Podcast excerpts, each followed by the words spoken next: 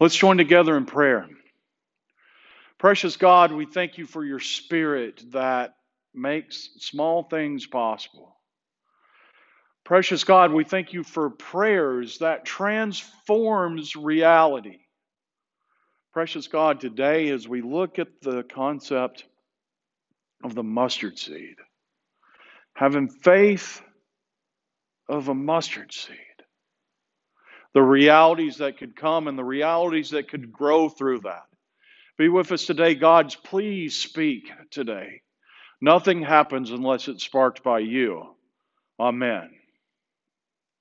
So, the last few weeks, we have been the, the gardening church. We have worked through the last few weeks what it means to find soft ground for a seed to take root and grow. What it means to be one of many varying gardeners who take the time to care for, cultivate a seed so that a seed can find its potential, find its roots, and grow into a fruitful plant. Last week we talked about how we both need to be aware of the weeds that can choke out a plant's potential. And we talked about the weeds that help strengthen a plant make it more visible, and help it have its place to display the fruits of its full potential and growth. We've been looking at the growth of a seed. Today, we need to talk about the potential of the seed. Today, we look at this parable, this story, this idea of the mustard seed, and how a mustard seed just the faith of a small, minute mustard seed.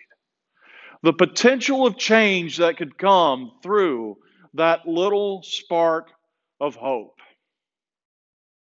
I want to share with you over the last few weeks as a pastor of North Coast United Methodist Church, my phone calls have, have changed immensely.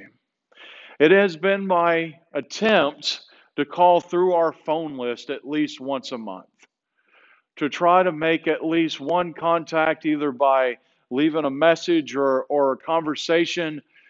It's been my attempt to call through our phone list at least once a month, to hear the voices of our congregation and to hear where they are in this moment of living. At the beginning of these phone calls, they were short. They were five, six minute phone calls of hopeful projection of what might be.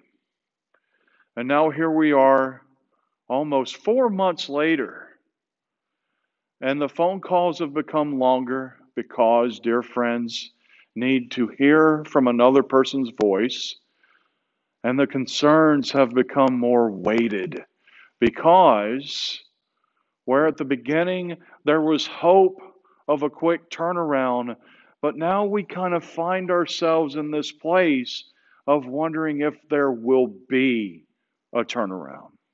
That's the reality that we deal with. And it's the reality that is weighing on our hearts. And I want to share with you today, as we talk about this mustard seed, as we talk about the faith of a mustard seed that can move mountains, I want us to hold on to the reality that it only takes a spark to get a fire going. It only takes a spark to create a flame that is tall and strong and moving. I want us to hold on to that reality today as we look at the mustard seed. I want to share a narrative with you. I want to share an idea because for many of us, we find ourselves feeling that we are existing in a time of a no win situation. We feel like that we are existing in a time of hopelessness because we don't see a potential in what's next. The importance of the faith of a mustard seed is being able to hold on to even an ounce of hope. Because as we hold on to an ounce of hope, gallons of potential can follow. Those of you that know me, those of you that spend time with me, those of you that have been trapped in conversations of me sharing with you things that I enjoy, things that, that motivate me, things that bring me joy. Many of you know that I probably should have been born in the early 1960s because many of the things that I find enjoyment in were produced somewhere between 1965 and 1968, especially in my television viewing. I have shared very well through sermons about God being a verb and the words of Mickey Dolenz. And I've shared in multiple ways about my love of the one true bat, Adam West.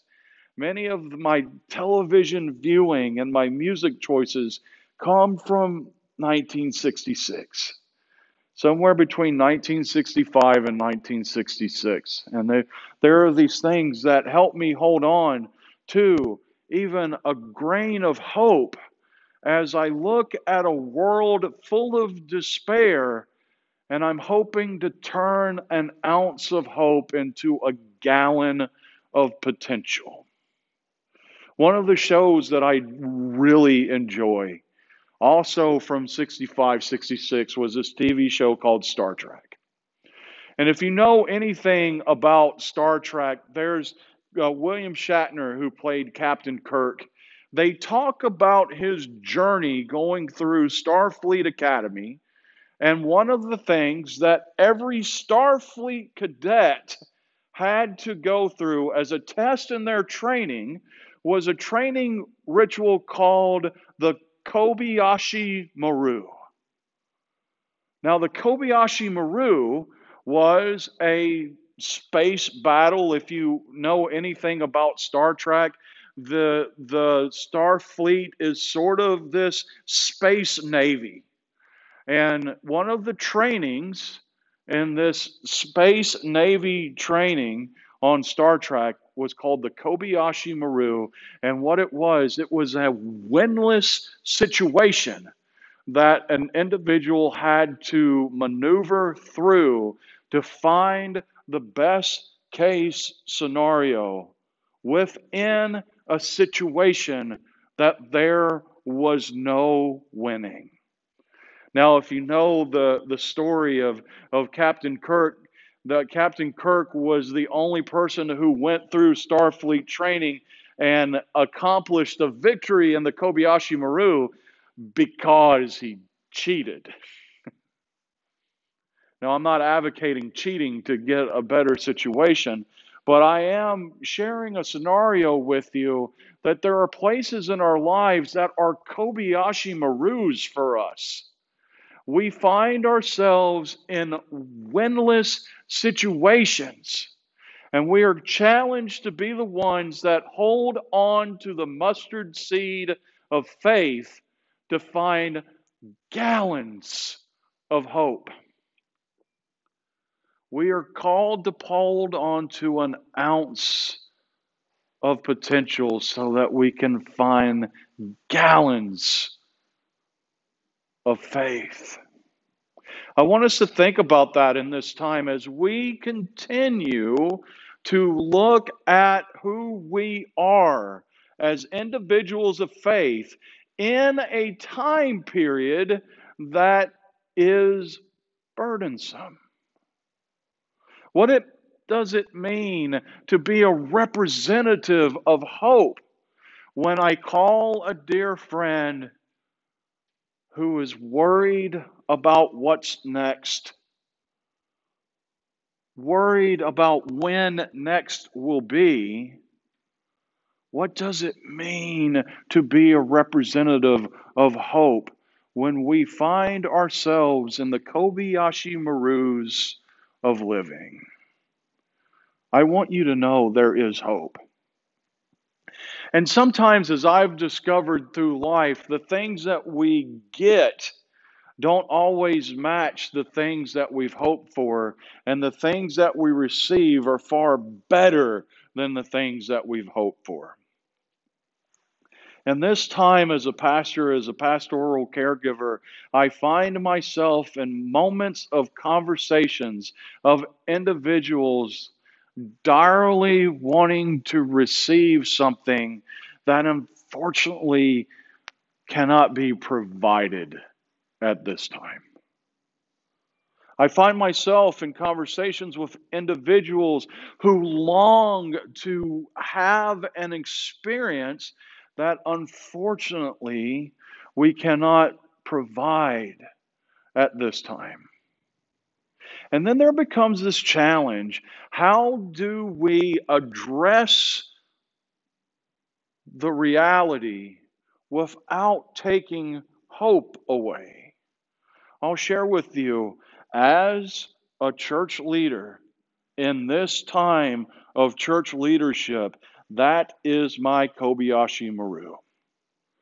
Is how do I still foster the hope that is produced by the desire of having something that cannot be provided? It's the journey in this very unique time of living that no one has experienced before. That's where prayer comes in. That's where the willingness of being still and knowing that God is Lord becomes very important. Because we have these desires, these prayers that we shout out, and sometimes we get what we ask for and we regret it. And then sometimes we're given something we never thought of, and we have a new hope and potential that we never realized before in our lives. There's this country music singer, his name's Garth Brooks, and Garth Brooks sang this song called I Thank God for Unanswered Prayers because it's through the unanswered prayers that we see the things that God really wants us to work towards and God really wants us to move towards. It's through the unanswered prayers that we learn to set some desires aside so that we can see the true potential that God has waiting for us on the other end. Sometimes we go through seasons of want and end in moments of disappointment so that we can move on to the next section of potential that God is preparing. Again, as I make statements like that, I always have to stop myself and jump in and say, I don't believe that God makes bad things or God makes disappointments so that we can grow. But I do believe we can grow because of bad things and disappointments that happen in our lives. In these moments of our no win situations, in these moments of our own personal Kobayashi Marus, I want us to take a moment to set down a desire that may have overcome our focus. And I want us to take a minute to sit in a still, quiet place and utter the prayer Lord, what do you require of me? What does the Lord require of you? As we find these moments of longing as we grasp so tightly to the ounce of hope so that we can hopefully one day find the gallons of opportunity. Our gallons of opportunity sometimes comes through us saying, "Dear God, I accept this change."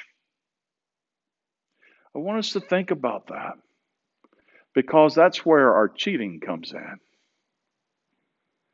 Just like Captain Kirk found a way to cheat the test of Starfleet Academy, found a way to cheat the Kobayashi Maru, and find a victory on the other side.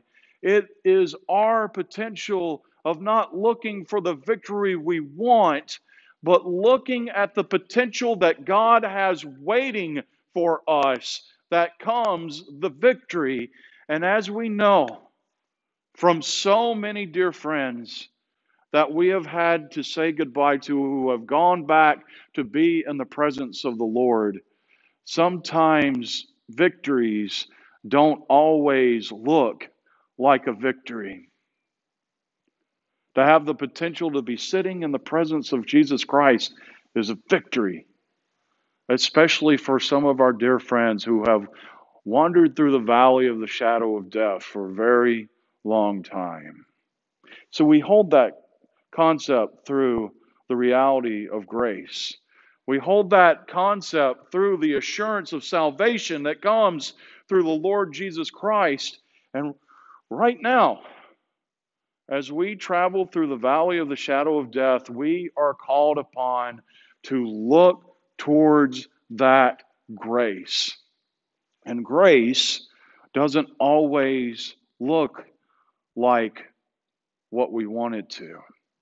Going back to the explanation, the, the narrative of this Garth Brooks song, uh, sometimes I thank God for unanswered prayers. There's a reality that if I get everything that I ask for, then I don't get what I actually need. If I married every girl that I prayed to be boy, a boyfriend for in high school, I would have had 50 divorces. But I also wouldn't have won the prize that is my wife. Going through all the journeys and heartbreaks and and disappointments prepared me to be the husband that my wife needs me to be. Going through 10, 11 no's through ordination has prepared me to be the pastor that North Coast United Methodist Church needs me to be. Going through challenges of learning disabilities and finding footing in some very hard and unique places has prepared me to be a human being that can interact with others and say, yes, there are these moments of despair. But if you just hold on to that ounce of hope, there will be gallons of blessings to come. Even if we have to hold on to that ounce of hope longer than we would prefer, and even longer than we could even desire. There is gallons of blessings. I want to share with you as, as we conclude this sermon, as, as we deal with our personal Kobayashi Marus, our winless situations in our lives. I want you to know I hear you. I hear your prayers. I hear your concerns. I hear the desires that you have. I hear the ways that you proclaim connection to grace, and I hear the ways that you long to be in other places to have those connections again. I hear you. And I want you to know that I am personally holding on to that small spark of hope, that mustard seed of potential. And as we are in this moment, that I unfortunately say right now, I can't give that to you. I just ask for you to pray with us and continue to be in prayer with us because those mustard seeds will produce gallons of potential. We just need to be still in the moment and know that God is Lord. And even in the no win situations that we may find ourselves in, know that God is still there piloting our ship so that we can reach a shore of celebration. We will get to that place. God is real, God is present, especially in the winless situations. God does not cease to be present.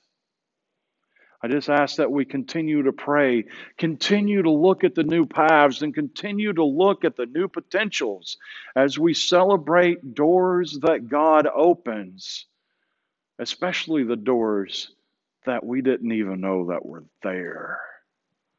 That's what's produced by the faith of that mustard seed. Hold on to those seeds in your life. Let them just be there. Hold them. Hold on to them. They will grow. They will find fertile ground. And we will celebrate gallons of potential. We just need to journey through our Kobayashi Maru, our seemingly unwinnable situation, so that we can see the path that grace creates and we learn a new definition of victory.